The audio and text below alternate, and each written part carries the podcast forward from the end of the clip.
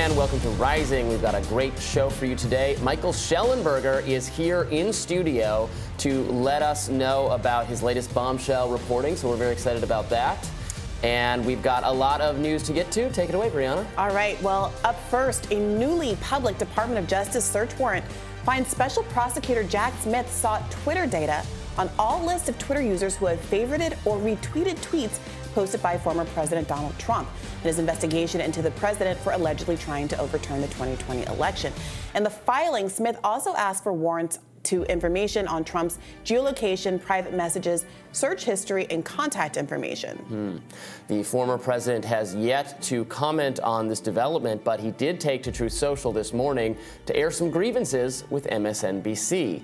MSDNC users free government approved airwaves, and yet it is nothing but a 24 hour hit job on Donald J. Trump and the Republican Party for purposes of election interference. It is the world's biggest political contribution to the radical left. Democrats, who, by the way, are destroying our country, our so called government, should come down hard on them, make them pay for their illegal political activity. Much more to come.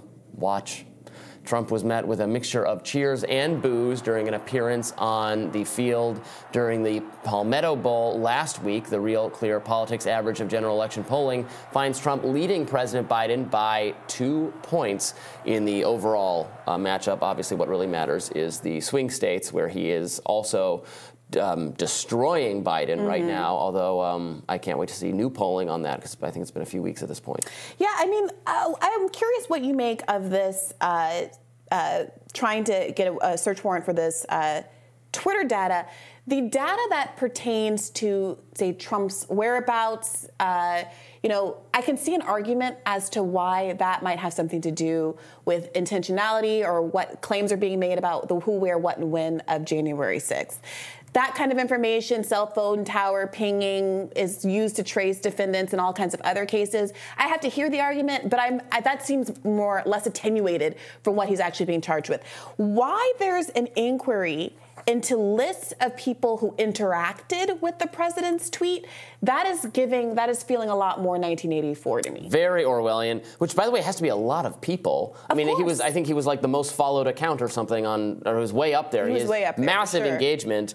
Um, yeah, I don't know what they're, that, that feels like very much spying on Americans, um, possibly for the purposes of, of, uh, of, of, what? Of, of chilling political speech, of punishing people for engaging with Donald Trump? I mean, you know, keep in mind, and this is part of what we're talking about with Michael Shellenberger today, is the pervasive efforts by so-called misinformation cops to monitor, to track, and then to, um, to, to have moderated um, edgy, contrarian political speech that they don't like, all based on their belief that, uh, you know, for all the accusations of, of, of, of um, Trump, you know, denying the outcome of the election, these people all their whole world orbits around the idea that uh, Hillary Clinton should have been the legitimate winner of the 2016 election and would have if not for harmful Russian speech on uh, on the platforms, primarily on Facebook. Mm-hmm. That is their cardinal belief. It is utterly contradicted. It's, it's been contradicted now over and right. over again by by um, sober news stories that eventually were able to put in context that the amount of Russian interview. Yes, there were Russian bots, and yes, they were sending it, but it, it was not. It was a drop in the bucket. It, there's no way it was narrowly uh, tailored, targeted enough to the swing voters in a mm-hmm. couple states. It's it's it's not. It's fanciful now to describe right. that as the outcome, but that is their and belief. This isn't even, and this isn't even about that. This is ostensibly yeah. about election. This is about Trump um, yeah. Donald Trump overturning the election, right? This isn't about the abstraction of what Russian bots were able to, how Russian bots were able to influence him. And the other thing about this is that unless they're talking about deleted tweets, that information is public. Right. they want. I mean, tweet. they want draft tweet. They want um, right, things the, that maybe he started to say and then did not actually tweet. But list of Twitter users who have favorited or retweeted yeah, tweets nuts. posted by the former president. I mean, are you just too lazy to go to the tweet and open it up and just take a list of all of the people and, who are? And don't you you worry? You know, we've I've raised these concerns and we have somewhat different perspectives on, on some of it, and that's fair. And you know, they're bringing their prosecution and they'll try to prove it.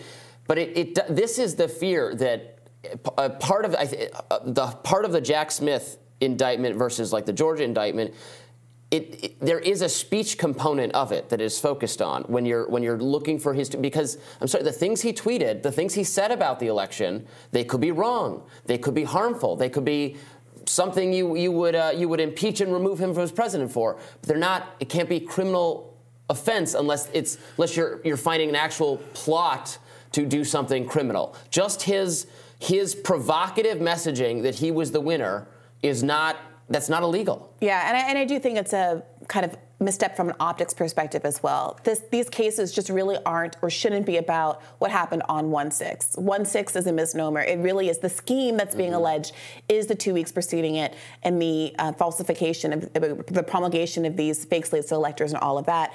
I, I want to ask you also what you uh, make of uh, Donald Trump's characterization of MSDNC as being a 24 hour hit piece generator on Donald Trump. I don't think that's untrue, but is that really not just a feature of our bifurcated yeah. two-party media system? Fox does what Fox does, MSNBC yeah. does what MSNBC, MSC, sorry, no, I can't say it. MSDNC does. I mean, yeah. what's the grievance right. here, really? I, I, yeah, it's that's it's, it's, that's just pointless complaining. Um, yeah, I, the, yeah, Right. Fox is a 24-hour commercial for generally Republican causes. Uh, although he, Fox, uh, Trump is not very happy with Fox these days either because they do uh, air some criticisms of him, which he doesn't like very much. Um, you know, you're you're welcome to complain about these cable channels. You can complain all you want about MSNBC. We do. We complain about CNN. Um, I, I, think they put out some bad ideas, but that's their right to do that. We don't. I, his idea that the government should come after them.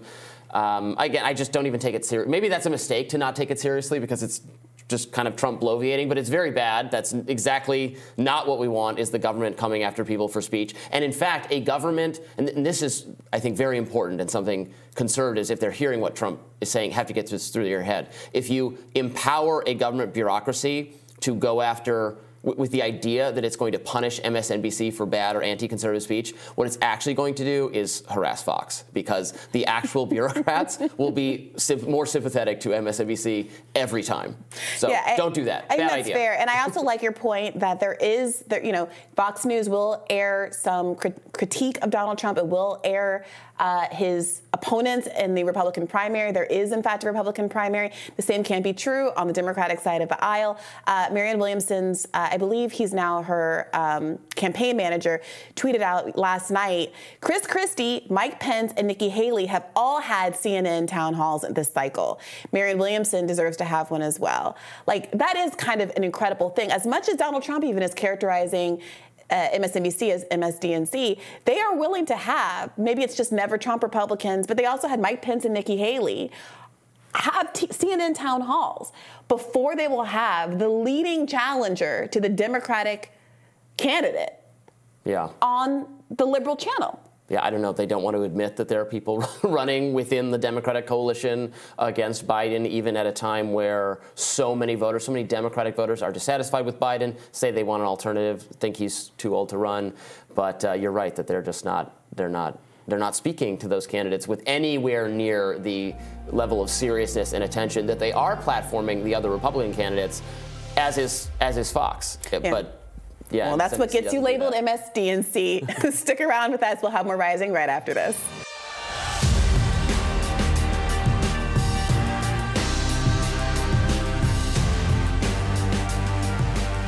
Pressure is on, per reporting in the New York Times. Democrats in the Senate are losing patience with President Joe Biden's total embrace of Israel and its war on Gaza.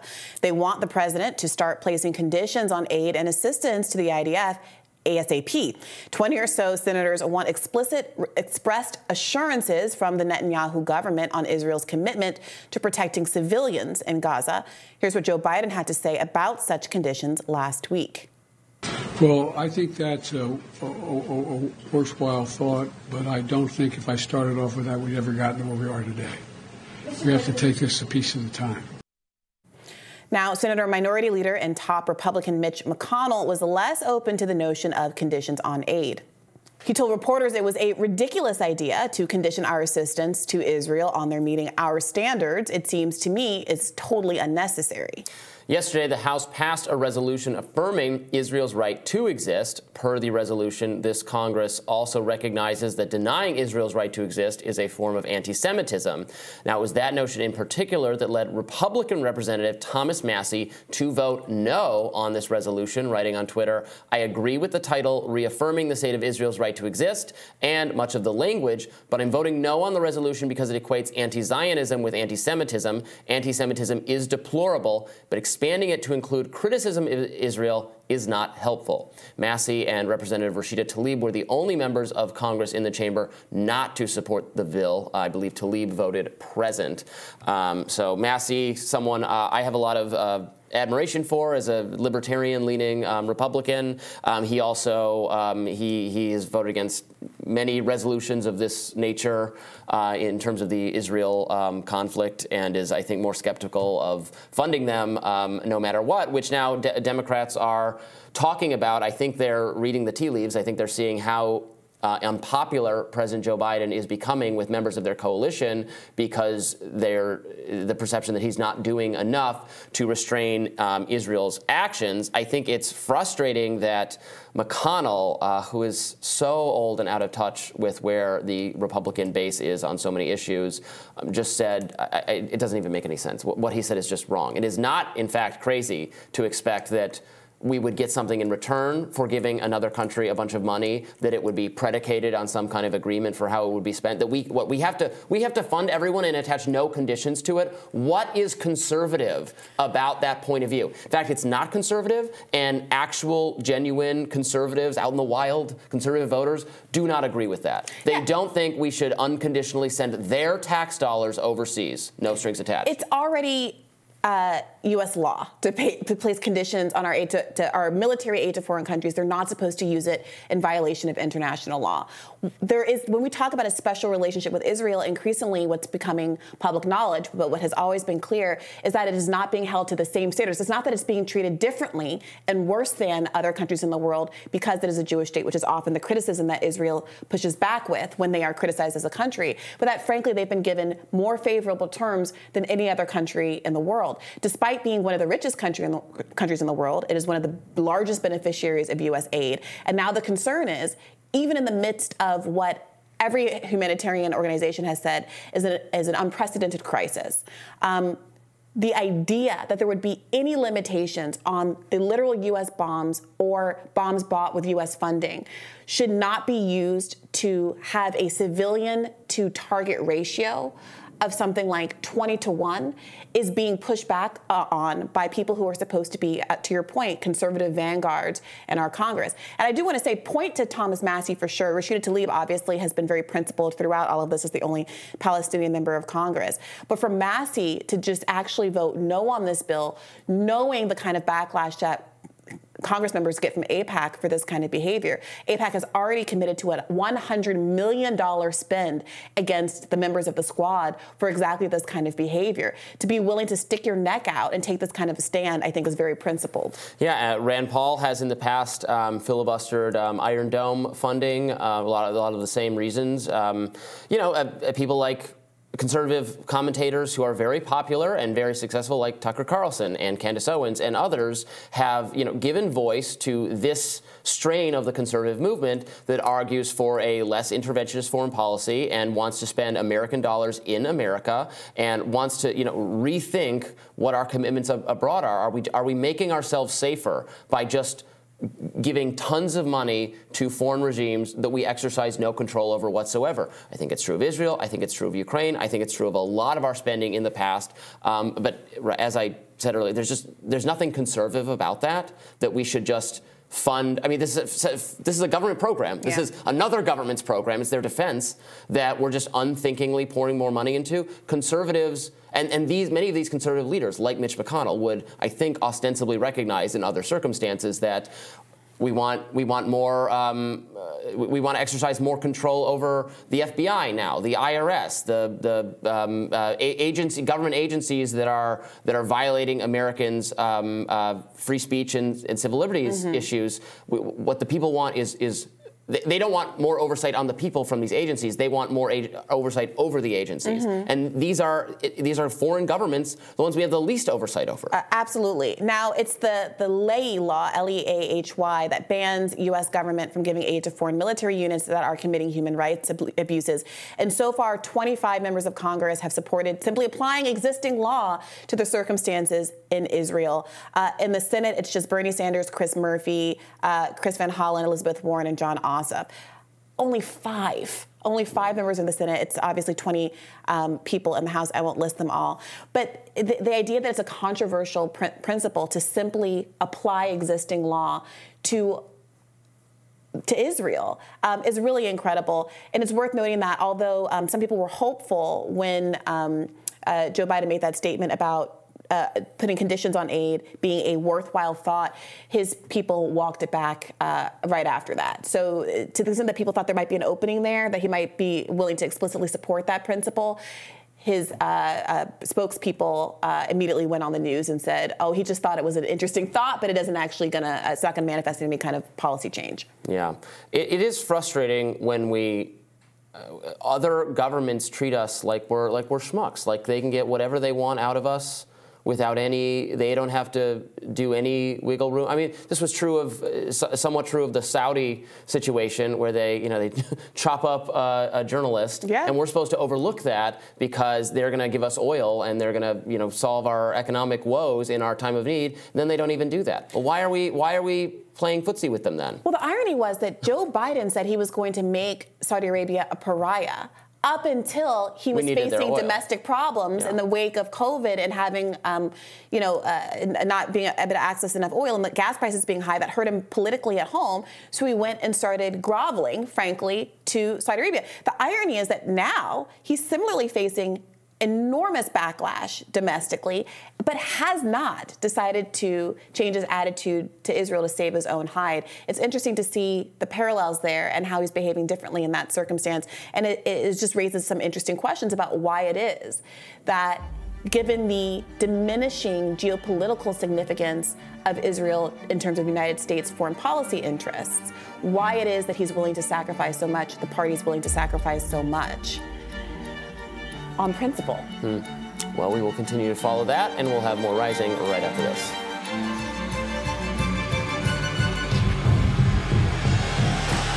GOP presidential hopeful Vivek Ramaswamy recently made an appearance on Glenn Greenwald's System Update, where he continued to hit rival Nikki Haley about what he views as blatant corruption over her ties to the military industrial complex. Let's watch.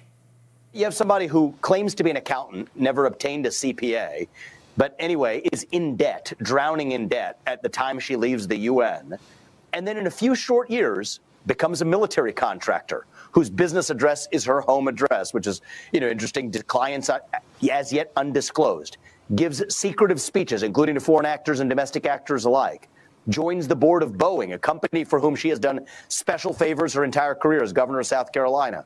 And what do you know? And a few things later, she's collecting corporate stock options during this presidential campaign. As far as I know, unprecedented for somebody who's running for U.S. president literally while on the campaign. Now emerges a multimillionaire. That's corrupt. There's, there's no other word for it. Ramaswamy also criticized Haley's seeming obsession with funding Israel, hitting her for her hawkish nature and adding he opposed President Biden's request for $14 billion more in Israeli aid. I'm against that funding request, and, and I have been clear about this. The 61 billion to Ukraine, the 14 to 16, depending on the spending request for this specific war in Israel. I've made the case, actually, Glenn, that I don't think that's in the U.S. interest, and I don't think it's in Israel's interest.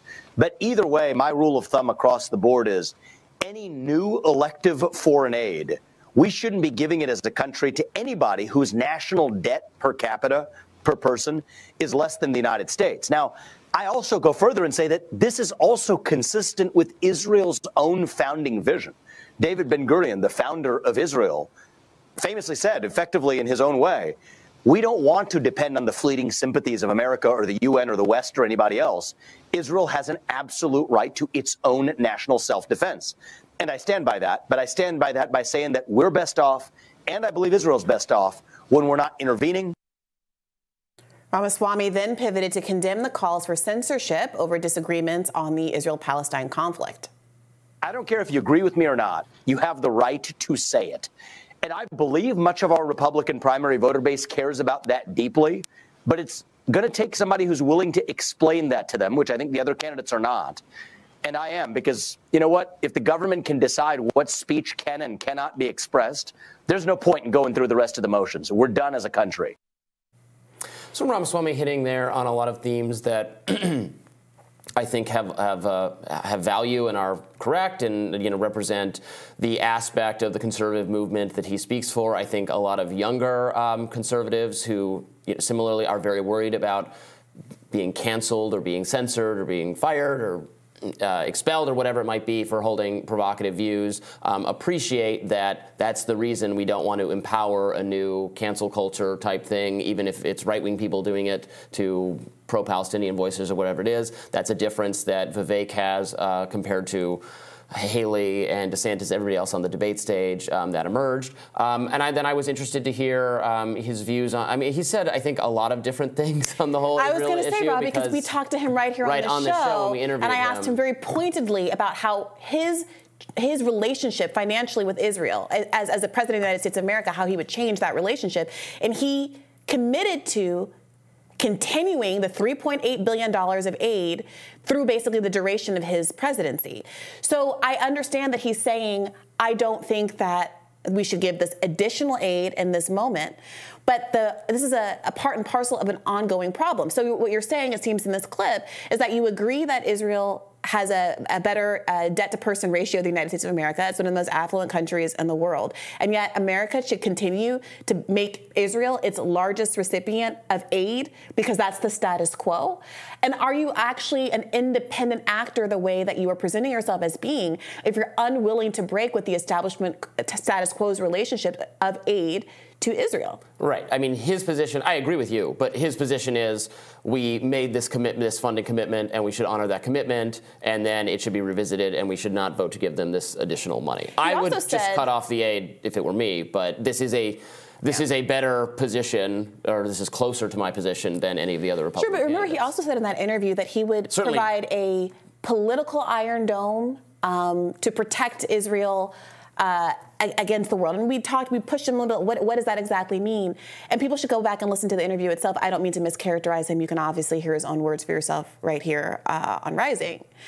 But part of the criticism that Israel is getting right now is that the entire international apparatus, led by the United States of America with their veto power, uh, power at the UN, has prevented it from having to take responsibility for its violations of international law. We have blocked any number of moves uh, for the UN to um, uh, press uh, for a ceasefire and things like that. So, what does it mean? I understand that you very specifically on this one narrow funding point are saying uh, America first, yada yada.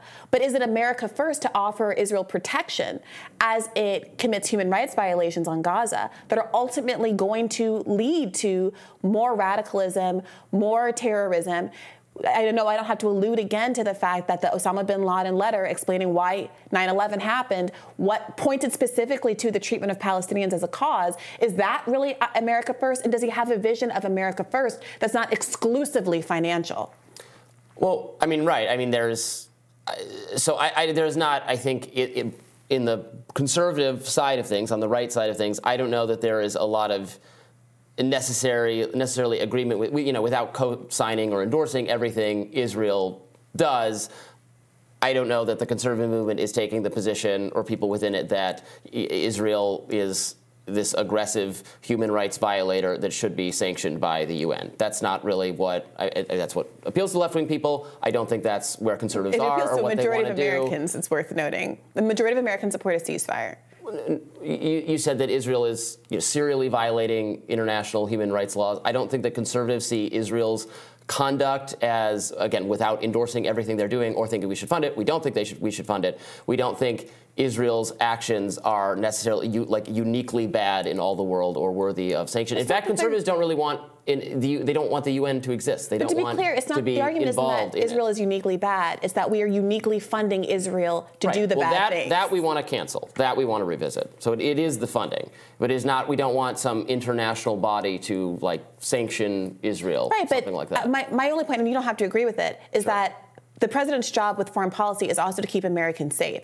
People understand that as they kind of inveigh against um, immigration policies that they don't like. They talk about terrorism, Americans being threatened by forces overseas. Some conservatives right now are talking about somehow Hamas coming through the southern border. If those are your concerns, you're going to continue to endorse policies that quite obviously are leading to an increasingly radicalized population. That, that's my only point there. Before we wrap, I did want to ask you about the first part of this where he takes these shots at Nikki Haley uh, for being uniquely captured, earning money in an untoward way, et cetera. I, I, my thought was, I don't know if I were Vivek Ramaswamy and I had made my money in the ways that he has, which has come under a great deal of scrutiny, what is being characterized as a kind of a pump and dump scheme, getting his mom to basically, who's a, a, a physician, a geriatric physician, to hype up an Alzheimer drug and then sell it at a, at a profit when it didn't actually have any um, uh, therapeutic value. I don't know that I would be wanting to go down that road. I mean, that's the accusation. I don't I don't know enough, frankly, about the details of the Ramaswamy situation or, frankly, of Nikki Haley's financial situation. well, it's I'm criticizing. I'm going to criticize what her policies right. are because I don't agree with them. I, I, does she have these policies because she very narrowly or directly financially benefits? I don't know. I think they're you know not good. They're, they're not my conservative policies This is neoconservatism. I want to move things in, in the more non-interventionist or populist direction or libertarian direction on foreign policy. That's why I oppose her. I don't know that she's doing it for personal gain, and I'm always right reluctant to make that smear because then they can turn it on you. Well, how did you make yeah. your money? So we're not all school teachers here in this crowd. All right, stick around. We're rising for you after this.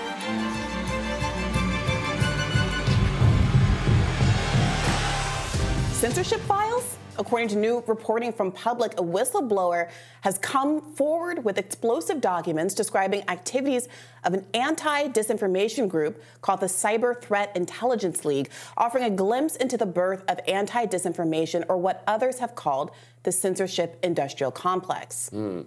Joining us now to discuss is journalist at Public and CBR chair in politics, censorship, and free speech at the University of Austin, Michael Shellenberger. Michael, welcome. So great to have you in studio in person. It's great to be here. Well, we're so happy to have you here to discuss uh, your really terrific and important reporting on the origins of this anti-disinformation uh, movement, this this group of intelligence officials and bureaucrats and social media moderators and so-called experts in various places who came together, started these organizations that we're now that we're grappling with and that we discuss on the show a lot how they've threatened free speech. So, so tell us, um, you know, what you've learned and what you expose in this piece. Sure. Well, this is as you mentioned, it's the, the CTIL files. This is an organization that started really in 2019, but then started getting up and running in 2020. We only know about this because a very patriotic whistleblower delivered a huge tranche of new files to us. And it's impressive because it's a really complete set of documents, so you can see exactly what they were doing.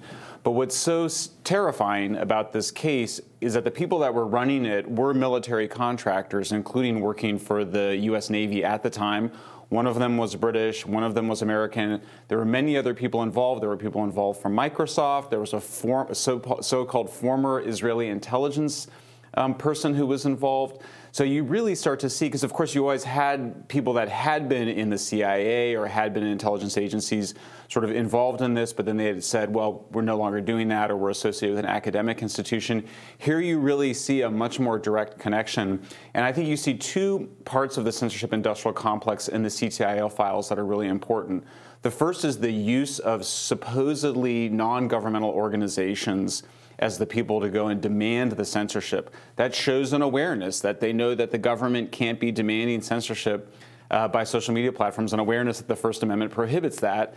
Um, and then the second part of it that I think was so important in this case is they said these people are all volunteers. You know that this is that these are folks that even if they might be working for the government, and we have Slack messaging channels with people from the Department of Homeland Security in the channel, with people from Facebook and people from CTIL. So this is uh, just it really reveals, I think, what was happening to combine these forces and to sort of dress it up as though it was kind of an act, a form of activism, a form of advocacy, grassroots advocacy rather than something that was clearly coming out of the intelligence and military communities. You write in your piece that the whistleblower alleged, alleged that a leader of the CTI League, a former British intelligence analyst, was in the room at the Obama White House in 2017 when she received the instructions to create a counter disinformation project to stop a repeat of 2016. Is this really all still about Russiagate? And when you talk about it being an activist movement, is it really about kind of liberal Democrats trying to continue to push a narrative where they sincerely believe the narrative that but for Russian interference in 2016, Donald Trump would not have won. That shows that shows really what it looks like, and it's not just in that instance, but there's all sorts of other evidence when you see them talking internally, or even in some of the podcasts that they give, that the big motivations were Brexit and then the election of Trump in 2016. And I should say, you know, I've been involved in left-wing causes for like 30 years, and I have never seen, I mean, in my work, I mean, never seen anything so systematic. I mean, mm-hmm. mostly progressive causes and activist causes are pretty disorganized. They're, full, they're full of people that are not professionals. This was incredibly professional. This was incredibly disciplined. They were drawing on existing cybersecurity methods, but then they were extending them. So they talked about physical security, then they talked about cybersecurity, and then they added this third category called cognitive security, which is basically trying to control the information environment and control how people think. Hmm. It's very sophisticated. I mean, they, they're really using methods that come out of things like cultural anthropology. They talk about how we're not just trying to stomp out wrong facts. In fact, they say often true facts are what is behind a lot of mis and disinformation. They say we're trying to stop these things before they become whole narratives, before they can affect people's beliefs. So, you know, on the one hand, yes, it seems like there's a lot of kind of Trump derangement syndrome, but what's so striking about it is that these are really sophisticated people, and there's a sense in which they had been practicing these strategies in other countries before they started to turn them inward on our domestic mm. population. And they, they clearly have a very, um, they think highly of themselves. Uh, they called themselves with the Hogwarts School of Misinformation. yeah. Um, I think that, uh, you know, read another book. I'm just as guilty of that as anyone else. Yeah. Uh, it does yeah you, you hit on something so important there because when people hear you know anti-disinformation anti-misinformation they, they might naively think okay well these are just people trying to root out you know tr- tr- false facts that are out there and, and trying to have some kind of policing of that or some kind of fact-checking apparatus but as you point out it's going so beyond that to trying to combat things that actually might be true yeah. but are not do, do not advantage what this group of people's political philosophy is. Do not uh, is not good for Hillary Clinton Democrats. That's right. And there's sort of two big cases here. I mean, the first is on the, and we saw this already with the Facebook files. White House demanding censorship of information that could lead to people being hesitant to take the vaccine. Right. So that resulted in, and Facebook said we're censoring often true stories of vaccine side effects to avoid that vaccine hesitancy. So they're censoring accurate information to avoid a behavior they don't want. Um, and then, of course, the second one, or maybe not of course, but certainly comes out very strongly here, is anything that delegitimizes the system. So they, they, want, they say very specifically, we want to really defend the system. Um, this is very inappropriate, you know, to be, to be trying to manipulate people's minds in these ways. The First Amendment is, is sacrosanct, it's paramount. I think the other significant thing, there's so much detail here. People should go read the whole piece, it's a long piece but you know, was that this was blessed by the Department of Homeland Security's CISA, the Cybersecurity and Information Security Agency. They blessed the CTIL when it started, and I think this is the other key part of it is that it's like it's they were they were hiding the censorship initiative in a supposedly cybersecurity initiative. So they sort of hid it inside the IT guys so you're supposedly trying to protect your systems from hackers, but now you're in the job of censoring people. And that's, I think, one of the craziest and most disturbing parts of it. So help us understand the mechanism by which these non government actors are able to influence the censorship policies of social media companies. Yes. Well, this is okay. So we saw this also with the Twitter files. So on the one hand, they're sort of, and this was the Hogwarts School. What they're trying to, what the leaders of this were trying to do is to create some sense of camaraderie. We're the heroes. They often refer to themselves as the janitors out there cleaning up the internet, by which they mean mm. censoring people. Um, there's a, so they're trying to get people excited about it. They're trying to recruit people to do this, um, and then and then often what they're trying to do is they're going to the platforms and saying this person's post violates your terms of service. So on the one hand, they're saying, hey, we're just trying to help them enforce their own own rules. But then on the other side, they're trying to expand or change the terms of service to be more expansive so they can increase the amount of censorship. And in this case, as I mentioned before, I mean, these are people that actually were working on government contractors. One of the new entities, there's so many of them now, there's literally over 100 of them, but it's called Softworks, and it's an organization that's designed to do technology transfer from the Air Force to the civilian sector. And that's part of what it seems to be happening here is they were trying to move these censorship tools out of the DoD and intelligence communities into uh, civil society, and, and in, eventually we saw into places like Stanford Internet Observatory. If I could ask a follow up on that, though, so many people would think in the pre Elon era, there were a lot of um, you know, I would say left leaning people who would say things like, these are the terms of service and they're being disproportionately applied to one group or another. They'd say, this hate speech is being allowed, but someone who said, oh, I'm going to drink white tears uh, gets banned. And right. they would say, well, what's, what's the consistency here? And so there were these efforts to at least, whatever the terms of service were, get them evenly applied regardless of one's political orientation, which I think is a fair enough pursuit. So when you say that they're not just doing that, but they're trying to change the terms of service in a politically advantageous way, way. Can you give us an example of that? Well, the two examples, uh, uh the two Twitter files I did, we saw this happening. The first was the deplatforming of Trump. So I did, um, I think Barry and, and, Matt did January 6th and 8th. I did January 7th, which was when a lot of the decisions were being made. They came back and looked at, at Trump's tweets, and they were like, they don't violate our terms of service, so mm-hmm. we can't. They had to make some. They had to. They had to change their own rules in order to deplatform Trump. And the second one was on the Hunter Biden laptop. They, re- they came to the conclusion internally at Twitter that the New York Post tweets and story had not violated their terms of service, that, that it was okay and it should not have been censored and yet they found a justification to censor it anyway. You know, the social media companies, excuse me, have become so. Uh, you, you, obviously Twitter is under new leadership, X now.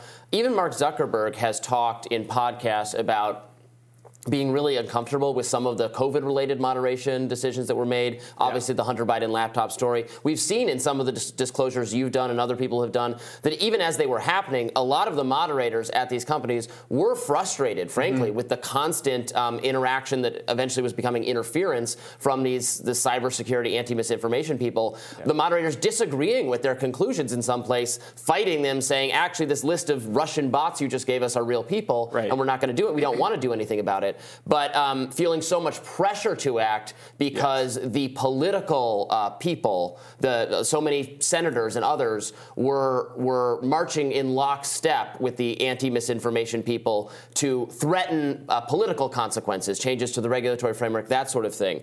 Um, where are we now in, in terms of is there enough frustration internally? Obviously, X is under totally different leadership. Is it true at Facebook too that if something like COVID happened again or something like the Hunter Biden laptop happened again, would they tell these people to take a hike because they're so fed up with them and they've been these people have been exposed finally? I mean, we remain in this moment where there's just it's just chaos. Yeah. I mean, and so I mean, look, the response from Mark Zuckerberg to getting beat up and he had a big advertiser boycott was basically just to throttle news on on Facebook and take a. We've noticed. yeah, and to yeah. take the financial hit. Same here. Yeah. Um, obviously, X uh, has new new leadership and uh, it is more open and there's still things going on that are you know like particularly from other countries where you're seeing censorship demands my view remains that adult users, we should control our own legal content. That should be a condition of having Section 230. I hope the Supreme Court next year it will hear Missouri versus Biden. That's the big censorship right. case. I hope that that's what they require. If not, then we need at least a lot more transparency so that if you're a government official demanding censorship by a social media platform, which in my view violates the First Amendment, but if the court decides that it's okay, they should have to report it right away. That would be very easy to do. If I'm asking Facebook or, or Twitter to take something down, just just put it out there publicly that that's what's happening. I think that's important. And then just to have overall transparency about what those algorithms, what those filters are. I think ultimately the right solution is for user control of our own content moderation. Yeah, I think that transparency point is a really big one, and not just for uh, U.S. government actors, but for foreign actors as well. I mean, I think a lot of the criticism that Elon Musk has gotten since he's taken stewardship of Twitter is that there was the incident with Modi where he seemed to concede to those censorship demands from India. And now, more recently, just a week or so ago, he was saying things that were, I would say, pro-Palestine or pro-Israel, but kind of common sense statements uh, about how if you keep bombing Gaza, you're going to create more militants because they're going to be frustrated that Israel just killed their families. He go- takes this trip to Israel and has had a real change of tune and is now talking about how we have to censor from the river to the sea, not have a debate about that phrase, but censor it, ban it on uh, Twitter, and also the, the term decolonization if it is being applied to Israel. So, I mean, what is there to be done with respect not just to our own national rights uh, to the First Amendment, but these kind of um, external to America relationships that someone like Elon Musk increasingly is forming with global leaders. That's right. And I think that you, you mentioned also, also as in Turkey, where we saw uh, the government demanding censorship. This had happened before Elon. Elon took over. He continued with that same path, which you know is debatable, but he did uh, make transparent what the requests were and what the tra- what the what the censorship was. So in in without having user control, transparency is a second best route here. I agree with you. I would not have made the decision to uh, censor from the river to the sea. Um, I mean, I I think we need to remind ourselves that under the Supreme Court rulings only immediate incitement to violence is prohibited. I mean, right. really immediate. Right. We remember famously the Supreme Court allowed the neo Nazis to march through a neighborhood of Holocaust survivors. That was in a time where people were apparently a lot more resilient to hateful speech, but hate speech is legal speech. And what is hateful is obviously in the mind of beholder. So these are things I think we just need to remind ourselves culturally and in the conversation and toughen up a little bit to allow more of this. Because, like Glenn Greenwald says, if you're not defending the free speech rights of people whose speech you really hate and loathe, then yeah. your commitment to free speech means nothing. Yeah. And on social media, you, you can and should be able to have the tools to just turn that stuff off yes. if you don't want to see it. And that's absolutely fine. And that would make yes. everyone so much less insane if you just had control over the experience you were having on social that's media. Right. Uh, well, Michael, thank you so much for being here. It's really our pleasure. More Rising right after this.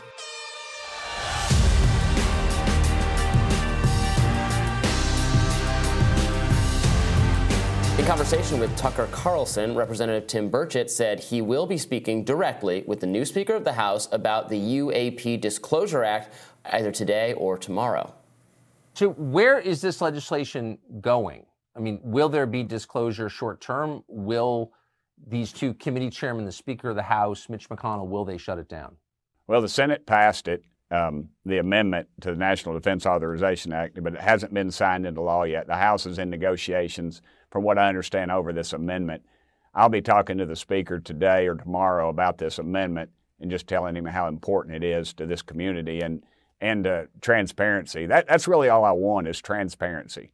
Where we're where we're spending all this money on something, and where's it going, and why do they not trust the American public? Those are the things that people need to ask. You can, you know, as I said at the at the hearing, I said we're not going to bring in a UFO, we're not going to bring in little green men, but what we want is transparency. And, and unfortunately, we don't have much of that in the United States Congress because they'll, oh, look, there's another shiny object over here. They'll misdirect us over here. They'll misdirect us over there. But I believe this community is very, very in tune to what's going on and the cover up that's been going on. Yeah. Florida Congresswoman Anna Paulina Luna wrote on X, My office is now putting together a bipartisan press conference on the pushback we are getting regarding UAPs. We will announce dates. This will be open to the public. More to come. Journalist Ross Coulthart recently revealed that the United States has recovered extensive non human craft while appearing on News Nation. The Office of Global Access is the office, I'm told, where yeah. this is all happening. The, you've got to have an office to coordinate the retrieval of these craft. And I, I know a lot of people out there still think this is all science fiction. But uh, since we did the Grusch interview a few months ago, I've just got more solid with intelligence sources who are telling me that the entire operation is and has long been run out of the CIA and the OGA, the Office of Global Access, is where it's happening. The only um, issue that I take issue with in the uh, Daily Mail report is that it's not just nine craft. I'm told that the United States is in possession of far more than nine craft, not all of them intact. And whilst this might all sound incredible, uh, what I can also reveal is that yes, there are JSOC operators, Special Operations Command operators, mainly recruited from the um, the US Air Force Special Forces, who are involved in these retrieval teams, and uh, it's a very active and ongoing operation. If someone doesn't take a Polaroid camera into one of those rooms and get some photographic I'm so I'm getting so something sick of soon. This. Just show it to us. I need to see it. You know, Robby, I'm not going to believe it. I am a- alien philic. Do you know what I'm saying? I'm a very pro alien Yeah. kind of girl. Yeah. I would lo- like, but I I cannot. There's a there's a credibility issue here that's emerging. The more and more these stories are about how I can tell you this. There's now we've narrowed down to a series of like two or three interlocutors who are constantly the ones that are being told that someone else that they can't reveal or telling them something that they can tell us. We had what was it? Um, shortly before there was supposed to be uh, two or three people that were going to be a part of that hearing that ended up not happening. And, and the, the question was, okay, well, they, they cancel the hearing. If, they, if you can't participate in the hearing, you can still talk to the public. You're obviously, you were on the government's list for you were going to appear in this. Like, people know who you are at this point. Why are we still doing this cloak and daggers? And I still feel like we're at that point, wherever we were in like Yeah. midsummer, when it was all anticipatory. Here's something kind of weird, though. So I just Googled while we were listening to this the Yeah. Office of Global Access, mm-hmm. Um, which Ross Coulthart claims is coordinating the alien stuff. And I got a. This is very weird. There's I, the result I get. Look, it says it looks like the results below are changing quickly. If this topic is new, it can sometimes take time for reliable sources to publish information. Check the source. Are they trusted on this topic? Come back later. Other sources might have more information. I've never gotten this notification before. They're like like Google's annoyed that I searched this topic. Okay. I'm just saying. Okay. This is a big alien trying to block, Look. trying to so- thwart our quest for the truth. What was interesting about Isn't that kind of weird? Is it? I, I don't I, I honestly I've never don't, gotten this I honestly don't before. know. Look, what was interesting about the Tucker Carlson um, segment is that he was pretty definitive on his belief that the government has uh, alien spaceships. Yeah. Look, I want it all disclosed. I want transparency. I want what Tim Burchett uh, Uh, is trying to accomplish. I, I wish him all the good fortune in the world in succeeding at that. I think it should all be disclosed so we can judge for ourselves. I am very sick, like you are, of hearing there's a guy who knows a guy who knows a guy who saw the craft with the dead aliens in it. I want that guy to tell me where they are. I want him to take me there right now. We can unmic ourselves. We can follow him to the desert or to the secret facility so I can see them. We'll take pictures. Like, let's do that. Let's do that right now. Yeah, I mean, if we can't do that, stop talking about it. There's also this. Th- it is interesting that apparently. Con- the congress members who are trying to push for more transparency are getting pushback. And there was this argument that says, well, if the investigation is being stonewalled, that is circumstantial evidence that they're trying to hide something. Now, the subsequent question is are they trying to hide evidence of the existence of aliens, alien spacecrafts, alien bodies? We saw that little figurine that they had dug up in Mexico that was supposed to be an alien a- couple months ago. Or is it just evidence of technology, whether foreign or domestic, that is not? I fully believe the government would try to hide the existence of a ham sandwich. So it, it, could be nothing. It could be technology. That's very Do you really believe that? Yeah, they're knee jerk. They love secrecy for they love pointless bureaucratic secrecy. They like redacting documents. They like not giving you the information you need. It's a sick little power trip for them. Uh, I I fully believe they would keep secret absolutely nothing. Okay, well then, all Like- like if there was nothing, they would keep then that Two of the three scenarios are that there's nothing. Yeah, I, I think that's plausible. Um, we talked about, uh, you were out and Amisha was here, and we talked about some alien related stuff, and she betrayed a, self admitted a lack of interest in the subject, and she said, these are her words, they're not mine. She said, this is a thing among black people and black people on social media that there are more important things than this topic. That's what she claimed. That black people don't care about aliens? Yes.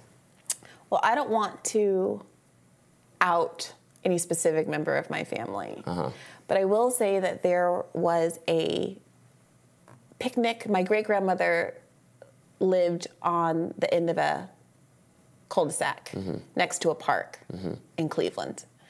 And it is known in the family. This is a no, my mom's gonna kill me. it is known That something in the was family. seen. They were all together at a, family event and a picnic in the 1970s.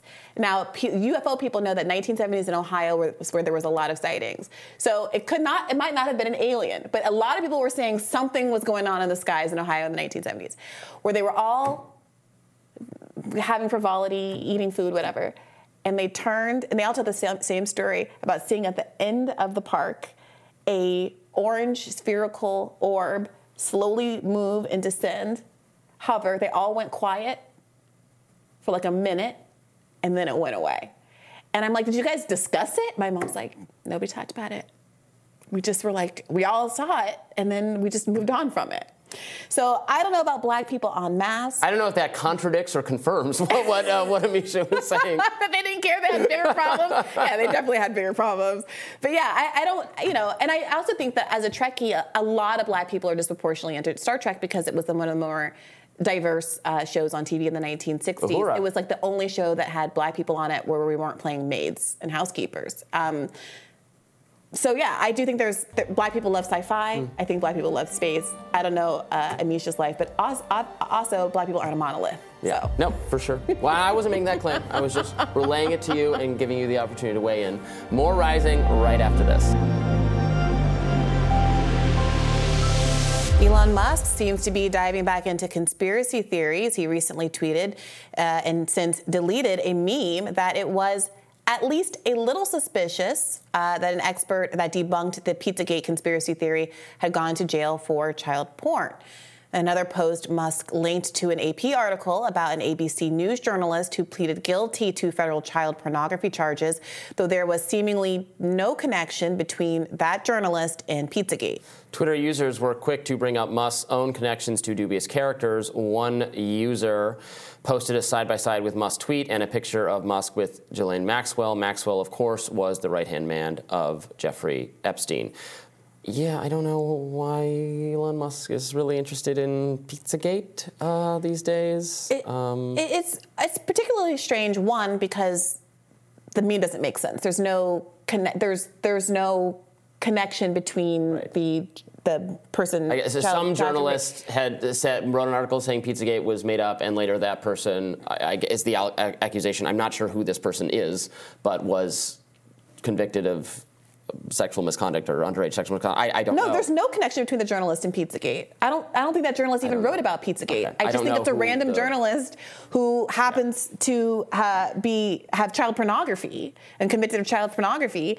And then also over here, there's a thing called Pizzagate. So people are obviously concerned about it for one, because you know conspiracy around Pizzagate led someone to taking a gun and shooting within the uh, pizza the restaurant where Pizzagate was supposed to have happened.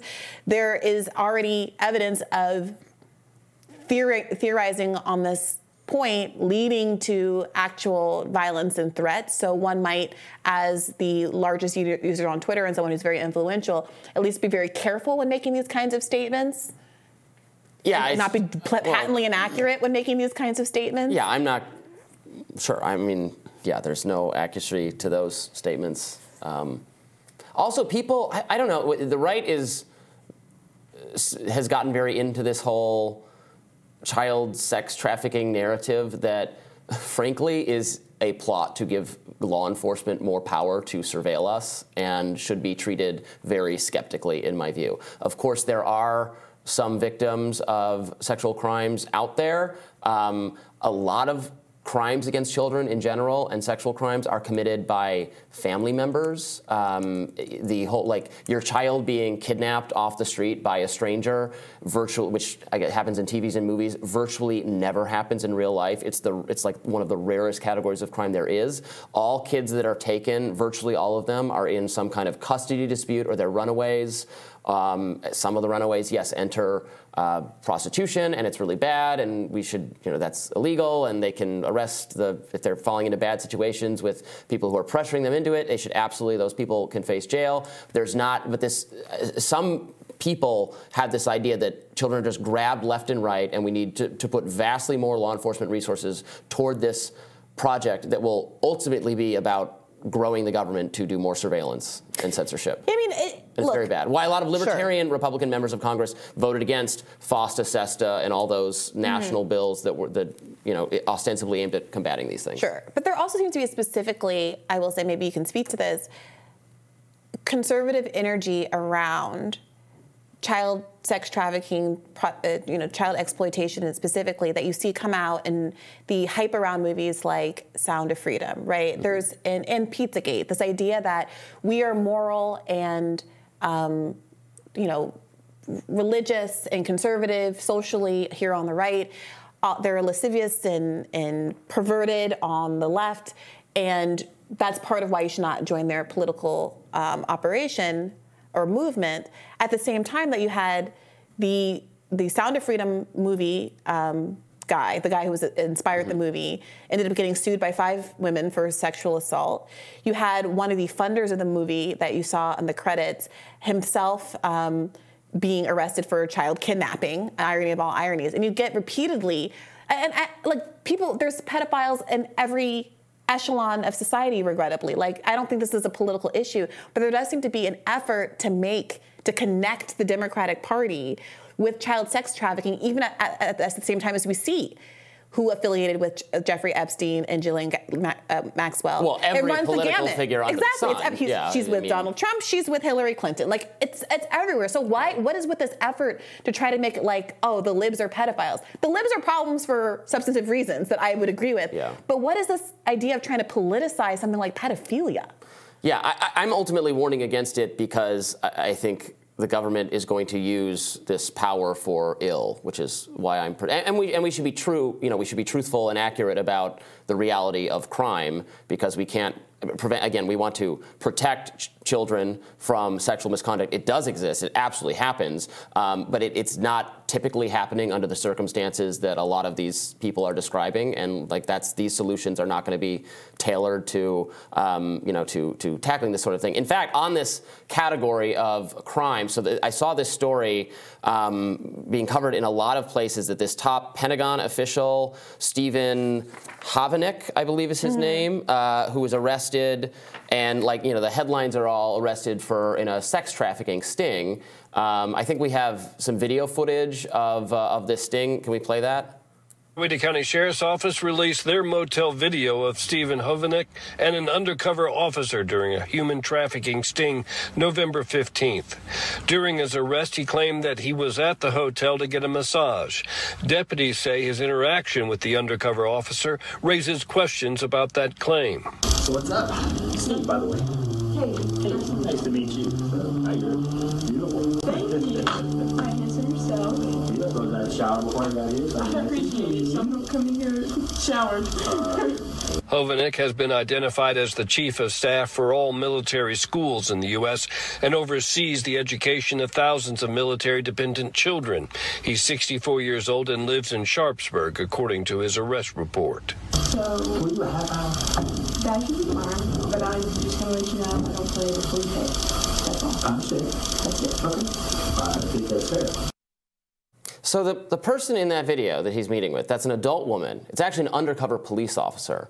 And they're arresting him. They're saying it's so, so no underage person was in danger. No person was in danger at all because there was the only person there was actually an undercover police officer.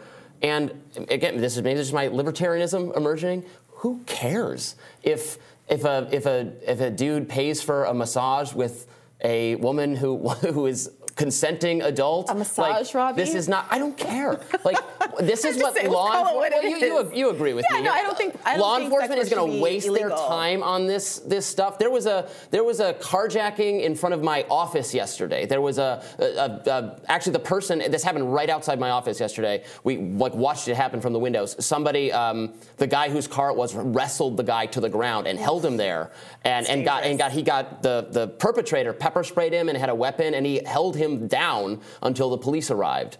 Um, so, like, maybe there are actual things police can be dealing with instead of like harassing people in this kind of circumstance. I, I, I know other people feel differently. I think this should be legal. I don't care about this. This isn't a threat to anyone. It's not a threat to children. Yeah, it's very the, stupid. the linking, the same, the guy's job responsibility includes overseeing children. Like Yeah. that has anything to do with Oh, him pull out the paying for sex with an adult woman is bizarre. Yeah. And framing it, I don't quite understand the the, char- the the sex trafficking in lieu of a prostitution charge. Yes. It does make it feel like someone's doing something somehow more insidious than the world's oldest profession, like doing something against the woman's will, as opposed to something that just happens to be against the law Yeah. because that's what we've decided in this country. Yeah, but tell us what you think. Uh, hotly debated subject. We'll have more rising right after this.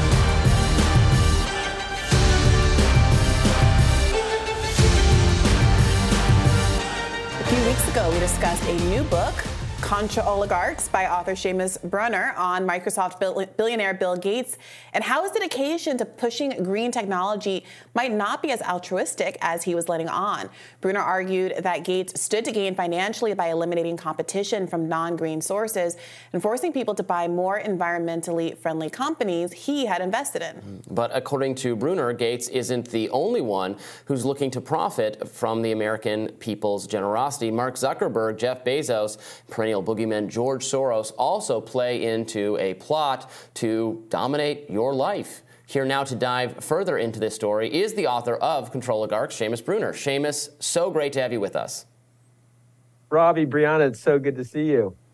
So tell us more about your thesis here. Obviously, these are uh, wealthy figures um, who support various policies, and we've criticized some of those policies in the past around around COVID, around free speech. Um, talk to us specifically about you know, the green energy aspect of of uh, of the of the Bill Gates agenda.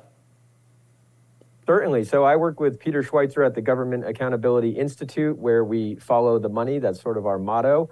And uh, usually we're looking into politics, but uh, decided, you know, especially amid the pandemic, uh, to follow the money to the top, to the people who are using the pandemic as a quote opportunity. I mean, Klaus Schwab is the guy over there on the on the left of the book cover, and uh, the World Economic Forum, and then you kind of get into Bill Gates. What's he doing? He's a software guy. How is he the author of our public health policies during the pandemic?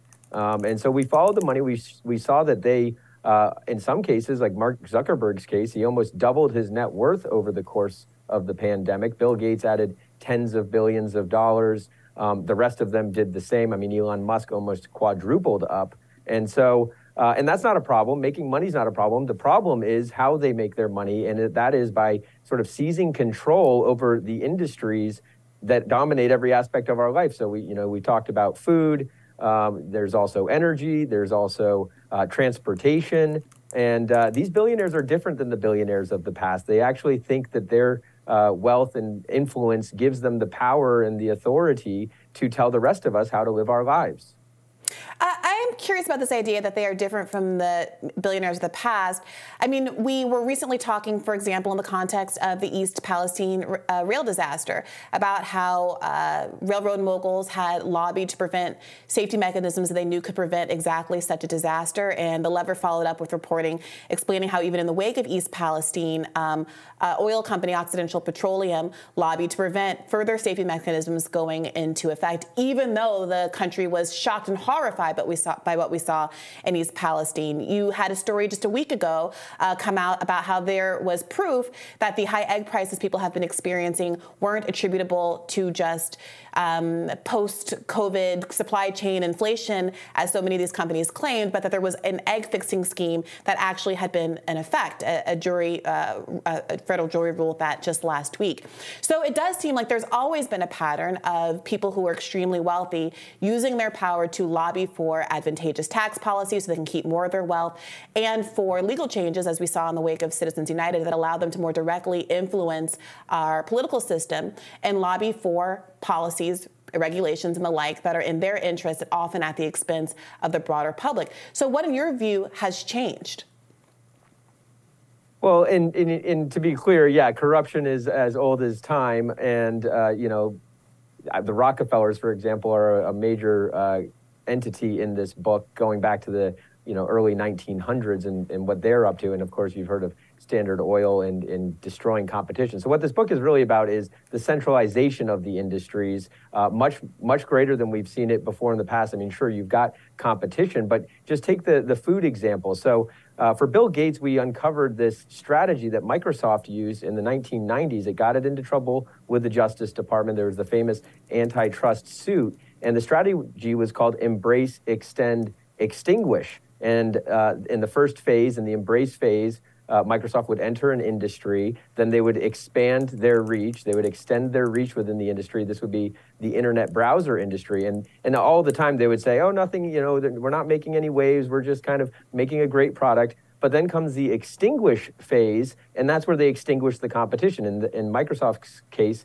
it was Net, uh, Netscape browser, and they wanted to, quote, cut off the air supply. So now you're seeing that in a lot of other industries, in energy, uh, in food, where they want to extinguish the competition. And so Bill Gates, I mean, you played the clip, uh, the, you know, the, the other day where he says the planet's going to be fine. That's totally different from what he's been saying for years. He's been saying for years there's a climate emergency, a climate disaster. This is why we need to ban cows. Now, the politicians who talk about these policies, they don't use the words ban cows. They say things like, use words like methane and reduction or something. But uh, that is what you're, they're extinguishing the competition there so that the fake meat companies, those provide the solutions to the hypothetical crisis that I guess Bill Gates says is not actually a crisis anymore. Yeah. So from my perspective, so I don't, you know, you can disagree, Briahna can disagree. I don't care if a Bill Gates type figure gets to be really successful um, because he beats the competition and, and or they, they can't compete with him. I, you know, I don't, I'm not big into the antitrust kind of stuff. I'm like, well, that's, you know, tough, tough luck. If Microsoft's better than everyone else, that's how it goes. But my where when I do get concerned is when um, these billionaires then have all this wealth and influence and can change government policy to either have control over our lives or to make the regulatory environment impossible for competitors or to get you know more subsidies for your industry versus this industry, that kind of thing. It, the, the, I mean, the word Controligarchs to me speaks to that kind of fear. We, you know, we know these billionaires get together, World Economic Forum, Davos type things, come up with policies like the ones that emerged during COVID, which which weren't which weren't voluntarily, right? Which were ostensibly for our benefit, but Joe Biden's administration ended up requiring um, lots and lots of people that they would have to get the COVID shot. Just you know, for for one example, and then we know uh, Bill Gates, you know, had invested in Pfizer, that kind of thing. So uh, so you know, what can you speak to those fears as well? Certainly, and I and I agree with you. To your point, uh, it's not a problem just making money by making a better product that people love and uh, turn you into a, a gigantic corporation like Microsoft. The problem really becomes when you use your power and influence to change the regulations to uh, make the playing field uneven. And uh, so, with the energy sector, um, the the control that's happening there is is is sort of insane. I mean, I, I didn't think it was true, but just imagine for a second uh, you wake up in the middle of the night freezing. I mean, in the example uh, in the book, people wake up in the middle of the night sweating. It's the middle of a heat wave. You go to your thermostat, you try to change the temperature in your home. Uh, but you find you've been locked out. The utility company has locked you out. You don't have control over the like the temperature in your own home. Uh, Amazon's making smart thermostats that have this capability. Google's making smart thermostats that have this capability. And so when their companies seem to benefit from you losing control over certain facets of your life, that's a big problem. And so we, we've tracked down every industry that they're doing this kind of stuff in. I wonder, do you cover some of the examples that come to mind for me uh, in the 90s, automobile manufacturers and oil companies targeting and trying to kill uh, electric car development, or some of the lobbying that utilities, to take your example, have done to try to prevent people from um, buying and installing their own solar panels? Yeah, absolutely, and that's a huge problem. The fact that uh, you know regulations prevent you from being able to go off grid. I mean, even collecting rainwater in some places is a problem. You can't have backyard chickens in some places. Um, and this is really what the whole theme of the book is, is the centralization of power. And to your point, uh, intellectual property p- plays a huge role. It's really about the patents. I mean, the, Bill Gates did not invest in the fake meat companies like Beyond Meat, Impossible Foods, until they had secured the patents on protein change, which seems sort of Orwellian or dystopian in and of itself with the, I mean, Monsanto's in the book with Terminator seeds. Um, I mean, patenting foods and seeds seems wrong, and especially if you're working to ban the uh, generic equivalent, which would be like cows. So we, we kind of get into like the like uh, how patents grant an individual a 20 year long monopoly, and so um, with the with the oil companies uh, like Standard Oil and the Rockefellers, they've uh, taken this new green position, but it's only after they secured investments into the so-called green companies. So, uh, you know, solar and wind is really like the patented technology. Uh, oil and gas is like the generic. All of the patents, in a lot of ways, have run out on the way to get uh, traditional carbon sources of energy, which is why it's so cheap and abundant. But uh, the new technologies, those are all patented, and you can't really have like a wildcatter, uh, you know, scrappy young guy go out and strike a strike a claim in an oil well in the uh, nuclear power or wind industries. There can be no Jed Clampett's, you know, Beverly Hillbillies in the the solar and wind and nuclear industries. They're tightly regulated, they're tightly controlled, and they're becoming tightly monopolized. Seamus, it seems like what you're describing in some ways is a, a kind of corporate capture that obviously billionaires, given their affluence, are able to. Uh, to effect. So I wonder what you see as a solution. Um, the left-leaning response would be to say, let's look at antitrust, let's look at uh, caps on wealth, or at least a wealth tax, to try to limit the extent to which these people can use their money to lobby government specifically for regulations that are favorable to them. What, in your view, is the correct response to this problem? Yeah, be careful with uh, re- regulations just because it can uh, it can have unintended consequences. I mean, I think the biggest thing people need to do is take a personal responsibility in their and, and vote with their dollars. And you know, you, buying local, as uh, you know, uh, simple as that sounds, and uh, you know, it's actually harder than it seems because it can be more expensive. But uh, not giving money to the mon- monopolies as best as you can. Maybe starting a backyard garden in terms of the food uh, and, the, and with the chickens and all of that. But uh, it's really voting with your dollars. Um, in terms of regulations, uh, I think we need to stop funding these public-private partnerships. It's kind of like welfare for oligarchs. I mean, a lot of these supranational organizations like the World Economic Forum, why do they need our tax dollars uh, to fund the World Economic Forum or the World Health Organization? Uh, Bill Gates has basically funded the World Health Organization, so why do we need to fund it? Um, so there's a lot of uh, taxpayer money that is going in the form of welfare to corporations that Bill Gates owns. TerraPower is his nuclear co- power company. That gets tens of millions, if not over a hundred million dollars in uh, taxpayer assistance. Um, and if it's a profitable idea, if it's a great idea, then they don't need the uh, the taxpayers' welfare. So thankful that you were here and uh, bringing up the intellectual property aspect of this. I think that's really important and, and undercovered and is something that both people on the right and left can be really um, worried about uh, abuse of that entire concept um, just being totally unfair and not in the social best interest. Um, the book is Controligarchs, and we're so happy to have you here with us, Seamus Bruner. It's been a pleasure.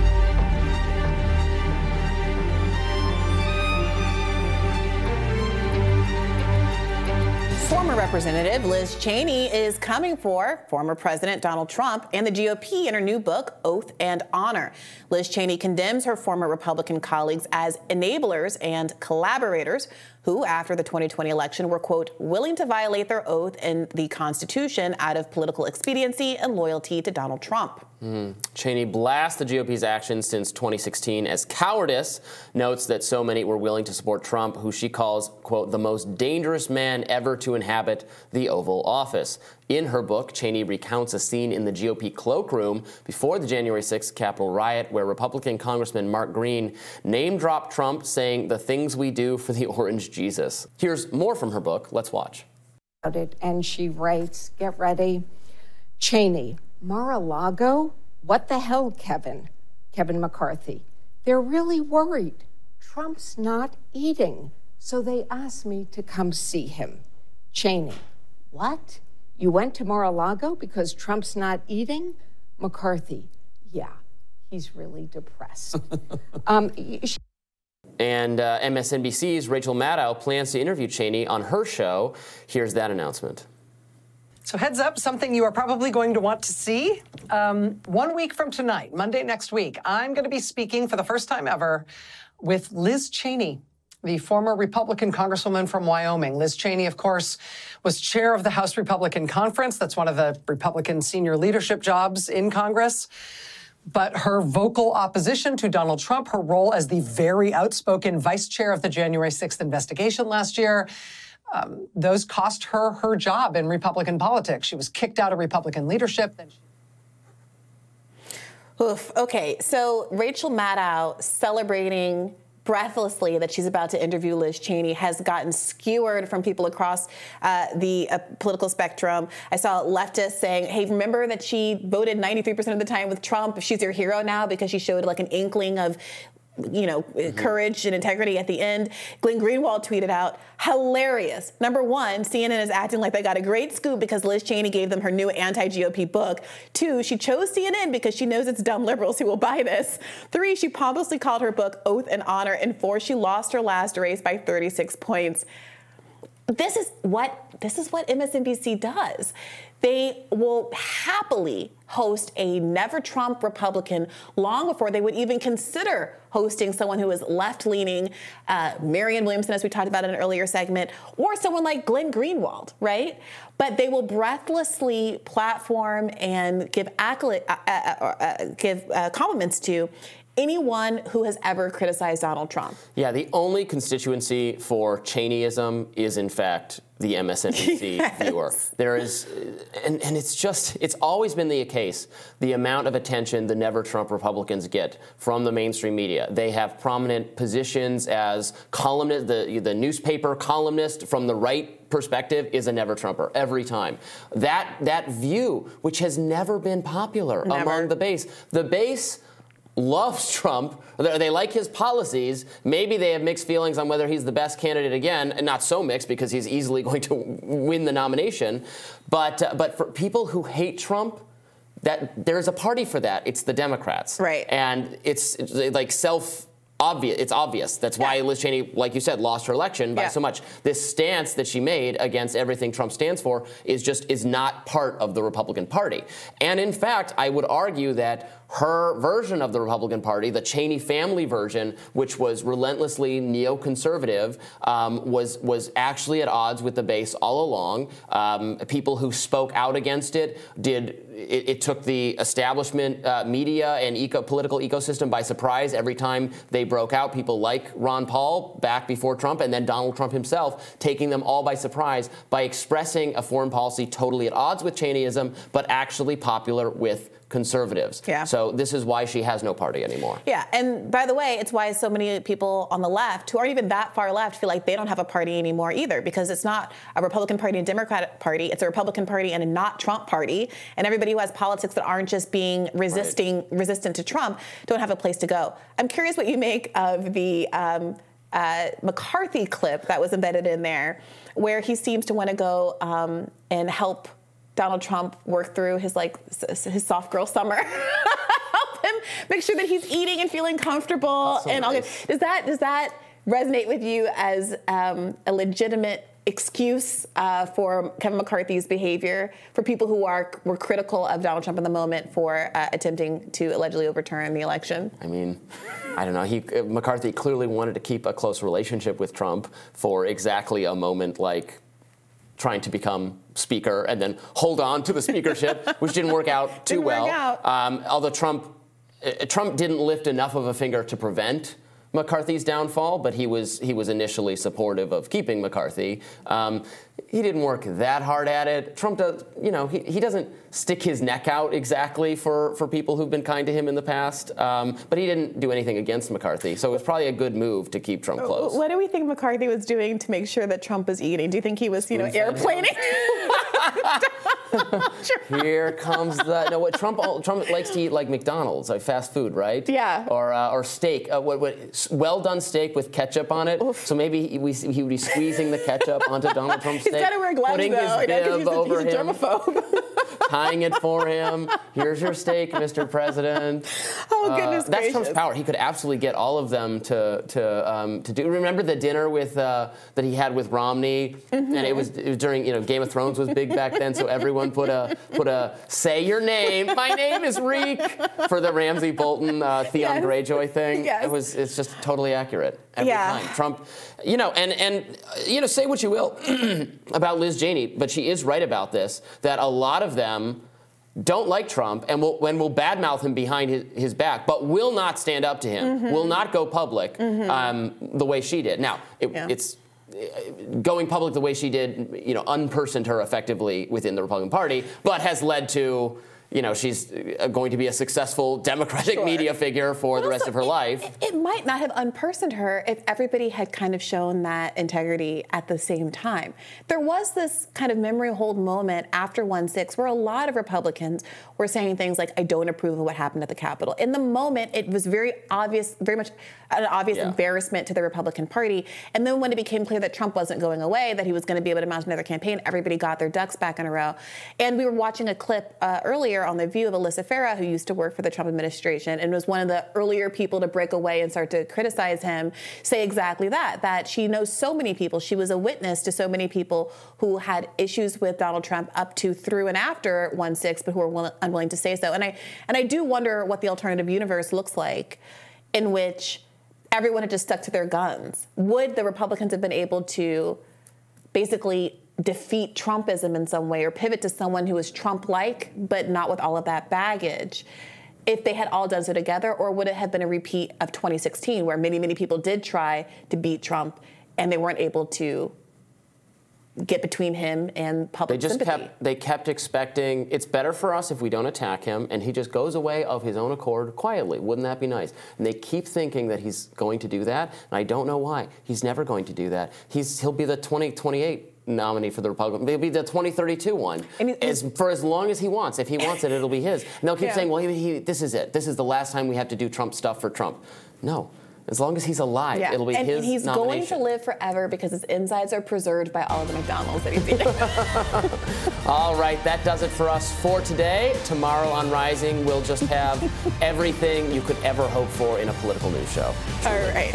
Be sure to like, share, and subscribe so you never miss any content. For those of you who prefer to listen while you're on the go, we're now available anywhere you listen to podcasts. See ya. Bye bye.